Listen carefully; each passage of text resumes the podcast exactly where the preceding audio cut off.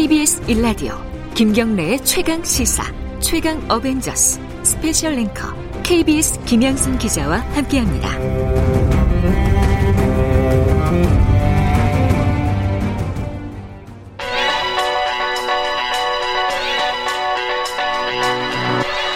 최강 시사 윤태곤의 눈. 뉴스의 이면과 행간까지 꿰뚫어보는 윤태곤의 눈, 윤태곤 실장님 나와 계십니다. 안녕하세요. 네, 안녕하세요. 네, 어제 진행하시는 거 잘 들었습니다. 네, 감사합니다. 네, 민주당하고 통합당, 양당 지지율이 이제 붙었다. 이 붙었다는 게 거의 비근해졌다. 그렇죠. 이런 얘기인 거죠? 네.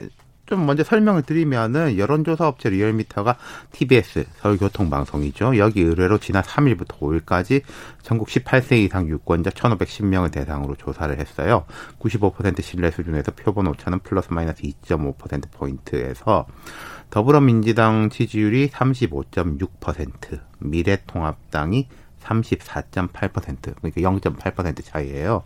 민주당 지지율은 지난주보다 2.7% 포인트 떨어졌고 통합당 지지율은 지난주보다 3.1%포인트 올랐습니다. 오차 법인 내에 있으니까 통계적으로 보면요. 그냥 같다고 말해야 돼요, 사실. 그렇죠. 어떻게 예. 보면 이제 오차 범위를 어떻게 위아래로 하면은 또 네. 넘었다라고 볼 수도 그렇죠. 있는 거잖아요. 예. 그러니까 뭐 두 개 차이가 없다. 그러니까 말하자면은 그 오차 범위 말씀하셨으니까 통합당이 높을 수도 있는 거고 그렇죠. 또 민주당이 높을 수도 있는 그렇죠. 거고 또 낮을 수도 있는 거고. 그게 지금 음 그간의 쭉 한두 달의 추세를 보면 통합당 지지율 조금씩 조금씩 올랐고 민주당 지지율은 좀 빠지고 그런 추세였는데 이제 만났어요. 그럼 자 우리가 당정청이라고 하지 않습니까? 당청 지지율은 통상적으로 같이 움직입니다. 문재인 대통령 지지율은 지난주 조사 때보다 1.9% 포인트 하락한 44.5%. 부정평가는 2.2%포인트 오른 51.6%.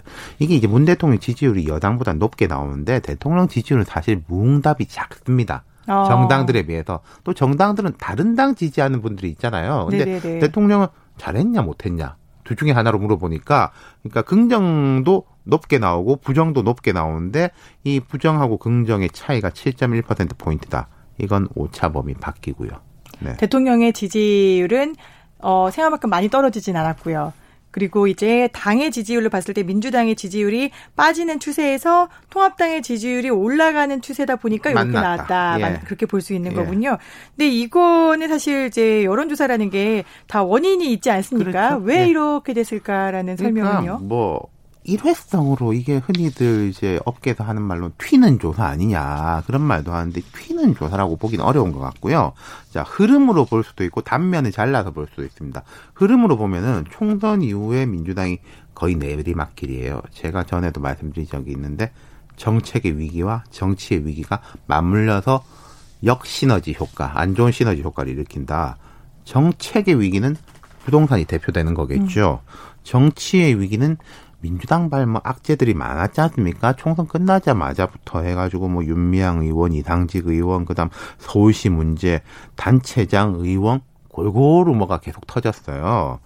그러니까 이제 청와대의 경우에도 마찬가지인 게 정책의 위기는 이제 청와대 책임이 더 크겠죠 당보다는. 근데 이제 정치의 위기 같은 경우에는 좀 침묵으로 일관했다 이런 비판들이 있어요. 그러니까 뭐 전 정부의 흠결이나 이런 거에 대해서는 단호하게 막 사과하고 그러거든요.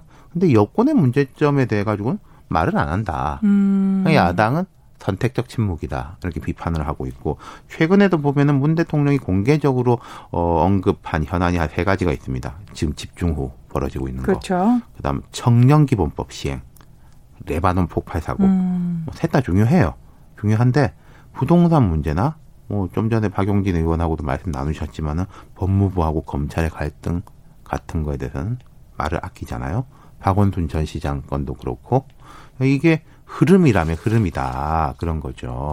근데 이게 정치와 정책의 위기가 어떤 게 좀 더 여론조사에는 더 작용을 많이 했다라고 볼 수 있을까요? 저희가 이게 사실은 제가 편의상 정책과 정치를 분리시켜 놨지만은 한 몸인가요, 한 몸으로 돌아가는 네. 거지 않습니까? 음. 그러니까 이제 이런 거가 있죠. 예를 들어 한쪽이 조금 안 좋더라도 한쪽이 강하게 받쳐준다면은 조금 괜찮은데 지금 두 개가 같이 안 좋으면서 두 개가 가로 맞물려서 돌아가고 있다. 뭐 아까 제가 이제 뭐 박원순 전 시장 이런 이야기 했지만은 현 정부가 좀 내놓고 자신 있어 하는 게 뭐 성인지 감수성이라든지 여성에. 대한 네. 거는 그, 그동안은 평가가 되게 좋았지 않습니까? 그렇죠. 인권에 대한 예, 이슈를. 또 이건 이제 정책과 정치의 이슈가 맞물려서 돌아가는 거죠. 그런데 이거를 지금 이제 추세선으로 봤을 때는 그렇고 이게 사실 여론조사가 시점도 그렇죠. 또 중요하잖아요. 그거를 이렇게 예, 단면에 잘라서 예. 이제 딱 보자. 그러면 이 여론조사가 앞서 말씀드렸지만은 3일부터 5일까지 시행됐습니다. 금주 월 화수예요. 그럼 아마 한 지난주 후반 거부터 해서 이제 많이 영향을 미쳤을 겁니다. 그- 그리고 이 여론조사 기간에 자 우리가 굵직한 거 두 가지가 뭐 있냐? 부동산법? 중- 예, 중부지방 폭우가 있습니다만 그거는 그렇죠. 이제 뭐 네네. 음. 예를 들어 당의 지지율에 크게 영향을 미쳤다기는 어렵고 말씀드린 이제 부동산 문제.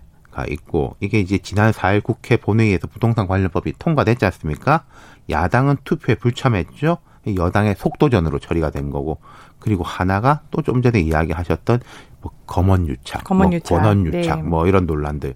채널 A 정 기자가 기소가 됐는데 한동훈 전 검사장 공모 문제는 공소장에 적시되지도 못했습니다. 지난주 후반부터 보면은 뭐 압수수색 하러 갔다가 뭐 이제 몸싸움을 하고 또 압수수색 하러 갔던 부장검사 병원에 들어놓고 사진 나오고 그랬었죠. 그 두 개가 제일 컸었죠. 음. 이 여론조사로 보자면은. 근데 이게 8.4 공급 대책 다음 날에 어디 또 이제 여론조사를 보면 통합당이 민주당을 앞질렀다, 뭐 데드크로스다 이런 보도도 있었던 것 같아요. 그러니까 참 이제 부동산 관련법 통과가 이게 좀 미묘한 부분이 있어요. 여당 입장에서는 우리 지지층의 이제 요구를 받아들여 가지고 강하게 책임 있는 모습을 보인 거 아닌가 이렇게 하는데 일단 절차적인 거하고 내용적인 걸 따- 따져보면은 절차적인 부분에 대해서는 여당 의원들도 좀 아쉬움을 인정하는 면들이 음. 있죠. 그리고 내용적인 면을 보면 아직 여론이 완전한 판단을 내린 것 같지 않아 보이는데 이런 거 있죠. 이거 나오자마자 서울시에서 음, 안 됩니다. 그렇죠. 그다음에 민주당 또뭐 단체장 의원들이 된다. 이 우리 동네 네. 안 그래도 많은데 우리 동네 음. 웬 말이냐. 그럼 이런 게 보통 이제 뭐 강남 주민들을 비판할 때 했던 왜 우리만 가지고 하냐라는 그거하고 이제 유사한 모습을 보였다. 그게 좀 좋아 보이진 않았다는 거죠. 근데 이런 면도 있습니다. 만약에요. 여당이 부동산 우리 이제 강력한 특단 대책을 하겠다. 말은 계속 했지 않습니까? 근데 이번에 국회에 올려놓고 처리하지 못하고 질질 끌었다면 더 안 좋을 수 있을 거예요. 지금보다. 그러니까 지금 네. 이게 별로 반응이 썩 좋지는 않은데 그렇게 끌고 가는 모습을 보였다면 이거보다 더 떨어졌을 수도 있다. 그나마 최악은 막았다. 아, 그런 지금 현재 단계에서는 그런 판단은 좀 보셔야 될 거예요. 그리고 이제 하나 짚어둘 게 있는 것이 있습니다. 민주당의 지지율과 관련해서요. 민주당 전당대회 중이잖아요. 아, 그렇죠. 잊고 있었어요. 네. 정말. 코로나 때문이기도 하고 또 최근 며칠은 이 중부지방 폭우 때문에 좀 그렇기도 한데 그걸 감안해도 분위기가 너무너무 안 떠요. 당 대표 후보들이나 전당대회 후보들이 막 경론을 벌이고 우리가 이 방향으로 가야 된다, 저 방향으로 가야 된다라고 이제 논쟁을 하고 그러면은 조금 시끌시끌하지만 관심이 쫙 쏠리거든요. 이거 그렇죠. 흔히 이제 컨벤션 효과라고 그러지 않습니까? 그렇죠. 근데 경론 자체가 없어요. 음. 그리고 뭐 말하는 것도 처음에 최고위원 후보들이 조금 조금 이제 편차가 있었는데 이 말하는 사람이 저 말하는 사람 좀 다르게 그 폭을 넓혀가는 면이 있었는데 폭을 넓힌다는 것은 양면적 의미가 있는데 어떤 쪽에서 볼 때는 아니 one voice가 돼야 되는데 왜 딴소리 하냐도 되지만은 지금 민주당이 자 176석이지 않습니까? 그렇다면은 흔히 말하는 중도 우파에서 중도 좌파까지 지지 겹쳐 있, 넓혀져 있는 거예요. 그렇죠. 스펙트럼이 예, 넓어졌죠. 그럼 이 최고위원 후보들이 나온 사람들이 나는 약간 중도 우파 대변, 음. 나는 약간 중도 뭐 좌파 대변 이런 식으로 넓혀가야 되는데 점점 이제 같아지고 있는 거예요. 선명성을 드러내기 네, 위해서. 그러니까 이제 뭐 부동산 문제 같은 힘들지만 뭐 이렇게 가야 된다. 음. 지금 우리 정부 잘하고 있다. 이 야당이 잘못하고 있다. 전당대가 지나가면 지나갈수록 다 같은 이야기를 해가지고 얼굴 가려놓으면은 이게 누가 말한 건지 아, 잘 모르겠다. 말인지. 음. 그러니까 민주당이 이제 이 부분은 꽤 고민을 해야 될 것 같습니다. 네, 말씀하신 대로 지금 이제 8월 29일이 전당대회 네. 날이잖아요. 근데 흥행이 안 되고 있는데 이게 폭우도 그렇고 그 전에도 이미 코로나 때문에 그렇죠. 사람을 막 언택트 이제 전당대회 이제 이런 말 하죠. 현장에 할 수도 없는 그런 상황이다 네, 요즘 잘 보니까. 아시다시피 유튜브라든지 또 민주당이 그런 부분에서는 강점이 있는 거잖아요. 팟캐스트, 유튜브 그렇죠. 이런 식으로. 원래 근데- 강해왔었죠. 그렇죠. 근데 그 음. 부분도 뭐 별로 안 보이고. 그래서 이게 민주당의 지지율이 이게 점점점 빠졌던 요인이 되게 많네요. 지금 듣고 보니까. 이게 안 좋을 때는 뭐 100가지, 1000가지 이유라도 될 수 있는 거죠. 네. 그럼 반대로 이제 미래통합당의 지지율이 오른 거 는왜꽤 그럴까요? 많이 올랐죠. 음. 윤희숙 효과가 크지 않을까 싶습니다. 특히 이번 주에는 그간 자 통합당이 보여주지 못했던 모습 그리고 사람들이 아니 보수 야당도 이래야 되는 거 아니야라고 기대했던 모습들이 어떤 겁니까? 이념적 공세나 고성 지르지 마라.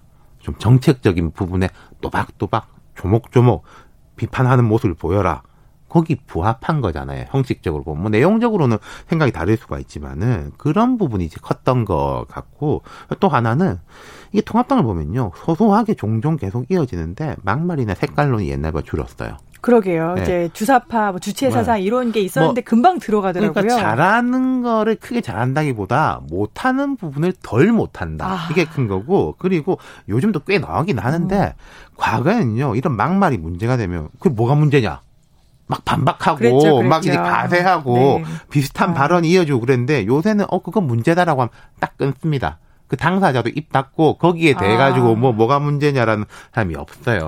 이게 뭐 김종인 효과인지 모르겠는데 이런 게 바로 변화한 모습이다라는 거죠. 저는 야당이 일단 장외에 안 나가고 이제 본회의장에 앉아 있으니까 그게 참 좋더라고요. 그렇죠. 뭐 반대를 하더라도 앉아서 반대를 하니까. 네. 앞으로 이 추세가 계속 이어질까요? 아니면 변수가 좀 있을까요? 그러니까 양당 하기 나름인데 다들 고민하고 있을 거예요. 특히 민주당은 부동산법 처리는 좀 이렇게 된 만큼 이제 야당하고 협치도 좀 강화하고 당 대표 바뀌면 좀 분위기 바꾼다 그러는데 뇌관이 있습니다.